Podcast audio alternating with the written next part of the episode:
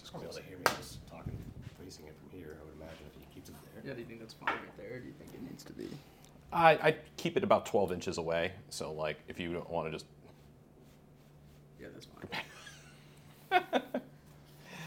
okay. So Just bend over. yeah. yeah. So like right here, and you could yeah. Yeah, well.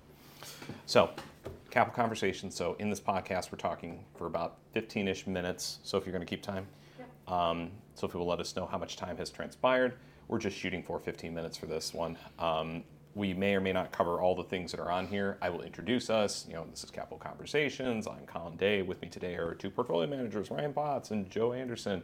How are you guys doing today? Oh, we're doing great. Blah, blah, blah, blah. And then, okay, cool. Well, today we wanted to have you on the podcast to talk through, um, you know, recap of the year 2023, but then also looking forward to 2024 and what our thoughts are. So I want to have the portfolio managers here because they've got a pulse on the market, et cetera, and so forth. And then, which one of you wants to start? Oh, I don't care. Do you have a question teed up for us, or is it? Yeah. What, what, Is it okay if I do it on my phone? That? Yeah, it's Or fine. do- okay. so Depending on the question. 2023. So let, like, let's talk about 2023. Who, who wants to give their uh, commentary about 2023? or Something like that. I'll start with you and just pivot to myself. Sure. Okay. You turn that off. I'm already dying. Yep. Sorry, because I've been the one that's been running back and forth. All right. There was one other thing I was going to say. Try not to bump the table because it's very loud and it will rock everything over there. Um, there's one other thing I was going to say. Oh, talk to each other. Talk to me. Eye contact. You can look back at the camera. You know, talk to the camera. Smile. That kind of thing. Okay. All right. we recording? Yes. Okay. All right. Okay, you ready now? I'm ready. Yeah. Okay. Welcome, everybody, to another edition of Capital Conversations. I'm Colin Day, certified financial planner professional. With me today, Mr. Ryan Potts and Mr. Joe Anderson, our two portfolio managers. Ryan, Joe, how the heck are you today? Doing pretty well. Doing Yeah? pretty well. Appreciate you having us on here, Colin. Hey, it's a new year. I'm excited. Chiefs are in the playoffs. They are. That's a big thing. That's all I can think about right now. It was cool that you guys decided to, to join my Cleveland Browns uh, in the playoffs this year. So, you know, congratulations to you all, I guess.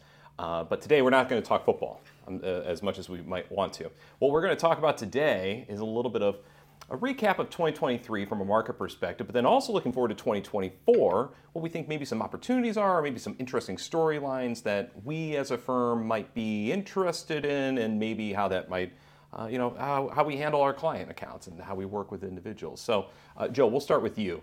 When you think about the year 2023, major themes, big storylines, things that you think are interesting that we, we should recap and you know, bring all of our viewers and listeners up to speed on. What, what do you got for us? Yeah, well, a lot of stuff happened in 2023. Um, a lot of chaos, a lot of volatility. It was really a fun year and a tough year for a lot of uh, investment managers. Um, we saw a lot of big swings in the market. We saw a great fourth quarter rally that made all the numbers look really good at the end of the year.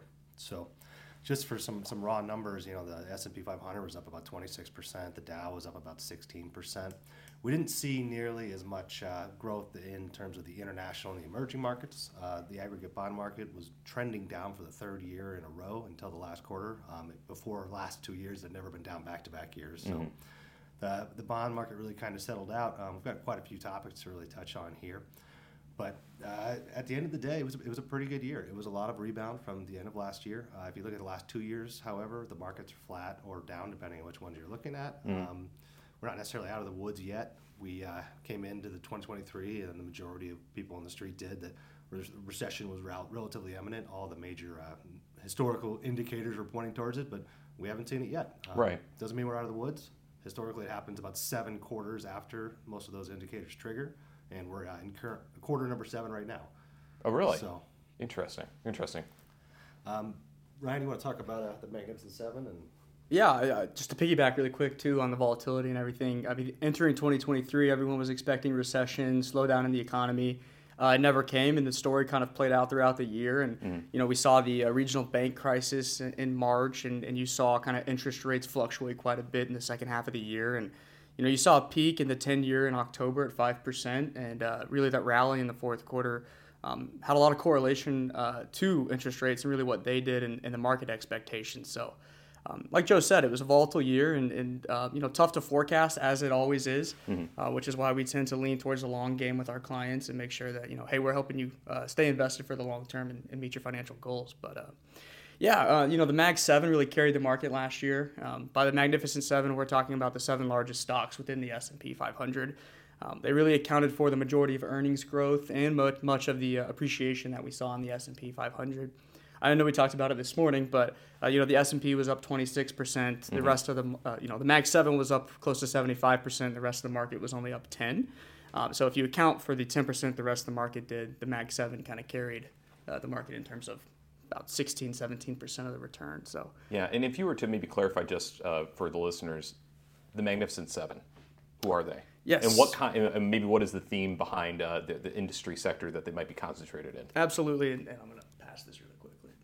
So the Magnificent Seven was originally the FANG, um, Facebook, Apple, Amazon, um, what, no, Nvidia, or no, it was uh, Netflix, Netflix and Google. Google. Yeah. Um, they've added in uh, Tesla, which I don't know if that's still in, if they removed it.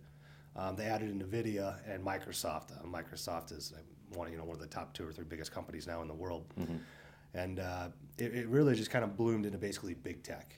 Yeah. So it's the largest companies that I'm sure you all know about, and uh, you know they, they've done great. They've done fantastic. Um, we're a little concerned with kind of the valuations on them now, Colin. Actually, they're uh, they're trading at the highest valuation since the tech bubble. Obviously, Apple and Microsoft are in totally different scenarios than the, they were back in 2000, uh, where they weren't making money. Now they know, Right. Apple's got 200 billion in cash just sitting there; they can use it at any point. But you know they're definitely definitely very expensive. Um, kind of continue on that subject, uh, we saw the biggest growth versus value return spread of almost 35 percent, um, and that was major mainly due to the Magnificent Seven, um, which are all classified as growth stocks. Yeah, right. And I, mean, I would say that if we expanded the, I know this is a 2023 recap that we're talking about right now, but if we were to go back just another 12 months beyond that to the beginning of 2022, and if we were to maybe um, give more context to the growth in 2023, how would have those same seven, or, or let's call the S&P 500, would have performed over the year 2022 when we compare it to a good year like 2023? Yeah, so actually in 2022 it was uh, mostly the exact opposite. I believe Yeah. value stocks were down about 7%, the Russell 1000 value, um, where the Magnificent Seven and, um, and the NASDAQ were both down over 33%. The Magnificent Seven closer to 40. Right. So you Right. definitely see bigger swings when you only have seven companies all in the same same field there. So another reason why diversification is key. Right, and, and like uh, you know, Ryan was talking about this this morning. I mean, it's it's the that concentration fact that you know, hey, there, as the seven go, so does at least the U.S. stock market, right? So I mean, so much of the earnings are just based on those seven, where the other, what do we call that? The the 493, the, 493, four, the rest of the 493 were growing at about a 10% clip last year. So it's really important to understand not just the fact that, hey, this is why we preach diversification uh, in our accounts, but also to smooth out that volatility so that we feel like we're focusing more on the plan. We're focusing more on the ability to meet our goals based on the portfolio allocations that we've discussed with clients in the past, as opposed to saying, all right, we're just going to shove ourselves into something else that might be the hot ticket at the time. Um, what about internationally? Uh, what, what, what do we see internationally, guys, in regards to, you know, when we think about, you know, a big economy like China or more developed, uh, you know, Western Europe countries? Where, where do we think we fell uh, on the uh, on the international side? Yeah, I'll take that one. I think international has been a very interesting story. Again, thinking long term here, uh, over the last two decades, it's lagged the market predominantly. Uh, I know a lot of advisors have kind of this home bias where, uh, you know, a lot of advisors that I've talked to outside of our firm are actually cutting internationals out of their portfolios. Um, you know, we saw that same story continue last year. Internationals lagged the S&P 500 and really all domestic markets. Um, that's why, you know, at Correct Capital, Joe and I, we typically focus on the highest of quality companies in those markets. What I mean by quality is, is really we're just looking at companies that have um, high profitability, strong balance sheets, strong valuations. Um, and, and predominantly, those companies have fared much better than the rest of the markets. But you see, like China last year, um, you know, there, there was a basically a credit crunch within their real estate market and a lot of slowdown within their economy. And so, um, you know, if you look back to 2022 and 2021, you did see a lot of, uh, I hate to use the word hype, but a lot of hype around China and a lot of people kind of flooding that market. Um, you know, we've always been on kind of the, the skeptical side of that, and we remain, you know, positioned that way going forward as well. Sure. Okay. Yeah, and to piggyback on what's going on with China, um, with the one-child policy they've had for so long, the uh, Census Bureau, the World Census Bureau, is expecting their population to be down to 800 million. They're about 1.3 billion right now um, by 2100. Uh, the closest kind of example you can look at in history for that would be Japan, who's been basically flat. They're almost got to all-time highs from 35 years ago. So uh, deceleration in, in growth and deceleration in population is definitely not a, a, a pro. Um, you know, we've been very light on China as a whole. However, um, there, there are a lot of other different areas in the emerging markets that, that look great, specifically in Latin America, where you have a lot of the uh, population coming into uh, out of the third world into the second world, getting access to internet, getting access to cell phones and everything else. So there's definitely opportunities out there. Um, China again is one that we're going to be very leery on, probably for the foreseeable future. I would imagine for years. Okay, very good. Not to shift gears too much off of uh, what we're discussing with 2023, but uh, last thing, just to maybe do a quick recap. When we go back to March, we talk about all those regional bank failures, uh, Silicon Valley Bank amongst others. That that story, at least from what I read, and I think all of us, you know, are pretty active participants, at least reading material in regards to how stock market, uh, economic conditions are changing over time. After I don't know the summer, I feel like I didn't really hear much about those banks anymore. Are there other fears? Are, are you hearing any other stories in regards to financial services in general as a market sector performing well, going down? What, what, do we what do we think as we think about overall economic conditions and uh, more specifically on, on regional banks? Yeah, I think that it's a, actually a really interesting story and kind of compelling. Um, and we can look to Q4 as kind of a guide to maybe what is to come in 2024 and going forward as well. But um, in, in terms of the, the bank crisis that occurred in March, you know, we think that that problem was squashed uh, in terms of the Fed came in and provided a ton of liquidity, basically saying that they're willing to bail out anybody at this point uh, to try to save the financial market per se. Um, you know, a lot of those companies that did go under were terribly uh, balanced in terms of their sheets. The, they had a lot of bad debt out there, um, and when rates were on the rise, they just weren't positioned for it, and that's essentially what broke them. Yeah. Um, but really, going back to Q4 and to your point, I mean, we didn't hear about it until you know after May. You didn't hear about it the rest of the year. Uh, but from a valuation standpoint, from maybe a potentially attractive investment, um, banks look kind of interesting right now because a lot of the strong banks that are still around, that are well diversified, that have strong businesses, um, they continue to operate and they are doing it at a lower multiple maybe than the rest of the market. Um, and you kind of saw this run up in Q4 of, of uh, the financials that um, was very compelling relative to the rest of the market. So, not to say that you know yeah, go dump a bunch of money into financial services right now or anything, but more or less just keep an eye on it. And I think we find it to be maybe an interesting spot going into 2024. Okay. And you know, when you, when you have an area that's down, say uh, they were down somewhere around 10% in 2023, that looks a lot more attractive than something that was up 20, 30, 40% in the last year. Right. Um, you know, Silicon Valley Bank, especially the big one that everyone talks about, their biggest issue is they put a huge bet on long-term rates. So they jumped and bought a bunch of 30-year Treasury notes, which once the interest rates went up, they went down 30, 20, 30, 40 percent. And then fa- people found out, and a liquidity run happened. Um, really, a lot of just mismanagement in terms of the risk management teams at, at the few banks who did have a lot of trouble. Um, but we don't see that continuing to be systemic. We don't think it's going to continue to go forward. And we think that the uh, valuations on a lot of those banks are very cheap uh, because a lot of people haven't still realized that, hey, U.S. Bank is still, you know, going to be doing just fine. Okay, very good. Well, let's let's shift to 2024. All right, so Joe, maybe we'll start with you. Um, I see you got a lot of bullet points here, but let's think about maybe the storylines that we'll be following, maybe next three six months. Anything of interest? Of course, there's things that are interesting. What are the things that are interesting you the most when we think about maybe the short term in 2024? What are, what are some of the things that you're looking out for? Uh, shorter term, uh, actually today, Bitcoin launched their first ETFs from uh, 11 different ETFs, which is a big, big change, a long, long time coming. Um, don't want to get too far into the weeds with it, but uh, definitely something that we're going to be watching, seeing how money flows in and out, see how people access it. Um, definitely be very interesting to keep an eye on. Our biggest uh, thing that we want to keep an eye on is pretty much inflation.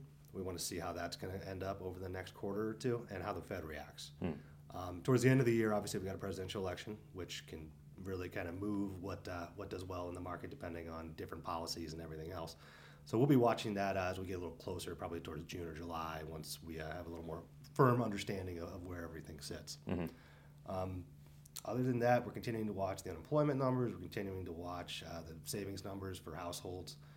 And uh, really interesting is going to be earnings here in the first quarter. Uh, there's a lot of earnings that are expected, even though I think Ryan and I are both a little more conservative that we don't think they might not hit the, the numbers. So, um, long story short, again, the Fed and inflation is going to be the key. Yeah.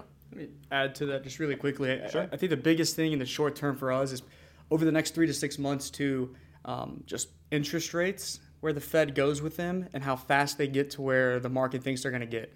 Um, this is a big story for us, kind of as we speak internally here at Correct Capital. But if you look back in, in 2022 or 2023, um, you see interest rates play a big factor on the way that the markets performed. Um, and if you look into kind of Aug- October timeframe, August, October, you see interest rates on the rise substantially. Um, when the 10 year peaked at 5%, we saw the market kind of bottom at that 4,100 number. Um, and pretty much right after October 17th, interest rates fell to 3.8 and the market rallied up to 4,800. Um, so I think for us, the way the market shifted in terms of their expectations for interest rates has led to a lot of the frothiness that we've maybe seen in the in the fourth quarter. Um, you know, if the Fed isn't able to pivot as fast as people want them to or expect them to, we could see some volatility in the market in the short term, especially if rates continue to climb the way they are. Okay. Well, and, and then looking a little bit farther, you know, we're not prognosticators here, of Absolutely. course. What, what, what are some of the other things that, you know, again, because we're, we're, we're long term focused uh, investors. I, I think that's fair to say. I mean, most of our clients are those people that are nearing or in retirement that need the investment management help, that want to reduce the volatility over time to smooth out the returns so that they can be consistent in their outflows, making sure that they have long term success you know, when we think about that, when we think about the long-term focus, because we are worried, of course, about 2024 and how things are going to perform, considering the storylines that you both just shared. But how are we positioning our clients for success past 2024? You know, when we think about the kinds of investments that we're putting ourselves into, uh, as well as our clients, what do, we, what do we think about maybe going a little bit farther, even to 2025, 2026, if we were to go out even further? What, what do we think about when we're uh, putting together a portfolio for those clients? You know, I, I think when we're building portfolios for clients, the most important part is is that we're keeping them involved in the markets long term, um, and that we're also focusing the portfolios around their individual goals and needs. Um, so Joe and I have positions in the market. We have uh, opinions on certain sectors and allocations and, and everything. But the long term goal for us is to get our clients to meet their financial needs, um, and you do that by staying invested long term and not panicking and and, and uh, you know potentially selling at a bottom or buying at a top. Um, so we focus on long term asset allocation and making sure that their portfolios are aligned with those um, goals. So Sure. different time frames, different risk tolerance, everything being taken into consideration. Right. Joe, anything to add there? Uh, it's pretty much just risk management. You know, stay invested. Historically, you do incredibly well. I think the stat we went over today is if you've been invested in the market for 10 years in a rolling period, you've made everyone's made money. You've never lost money. Um, now, with that being said, you know, we are going to, we, we do really, we're really attracted in the value space. We think that they're very cheap. We're very attracted in the small cap space. They're trading historic spreads between valuation. Um, but again, just stick with your plan. It it might not beat the, beat the market or the index every year, but, you know, we, want to make sure that we can take out as much of the, the w- peaks and valleys in our clients by being well diversified. Yeah. Okay. Well, I think that is a great place to end this particular podcast. So, gentlemen, thank you so much for joining us, Ryan, um, Joe. Thank you, Colin. Well, we'll of course have you guys on probably at some point in the future, I think. Uh, but I appreciate you all watching or listening to this, however you are digesting uh, Capital Conversations. And until next time, take care. Okay. Phew. All right. Thank you.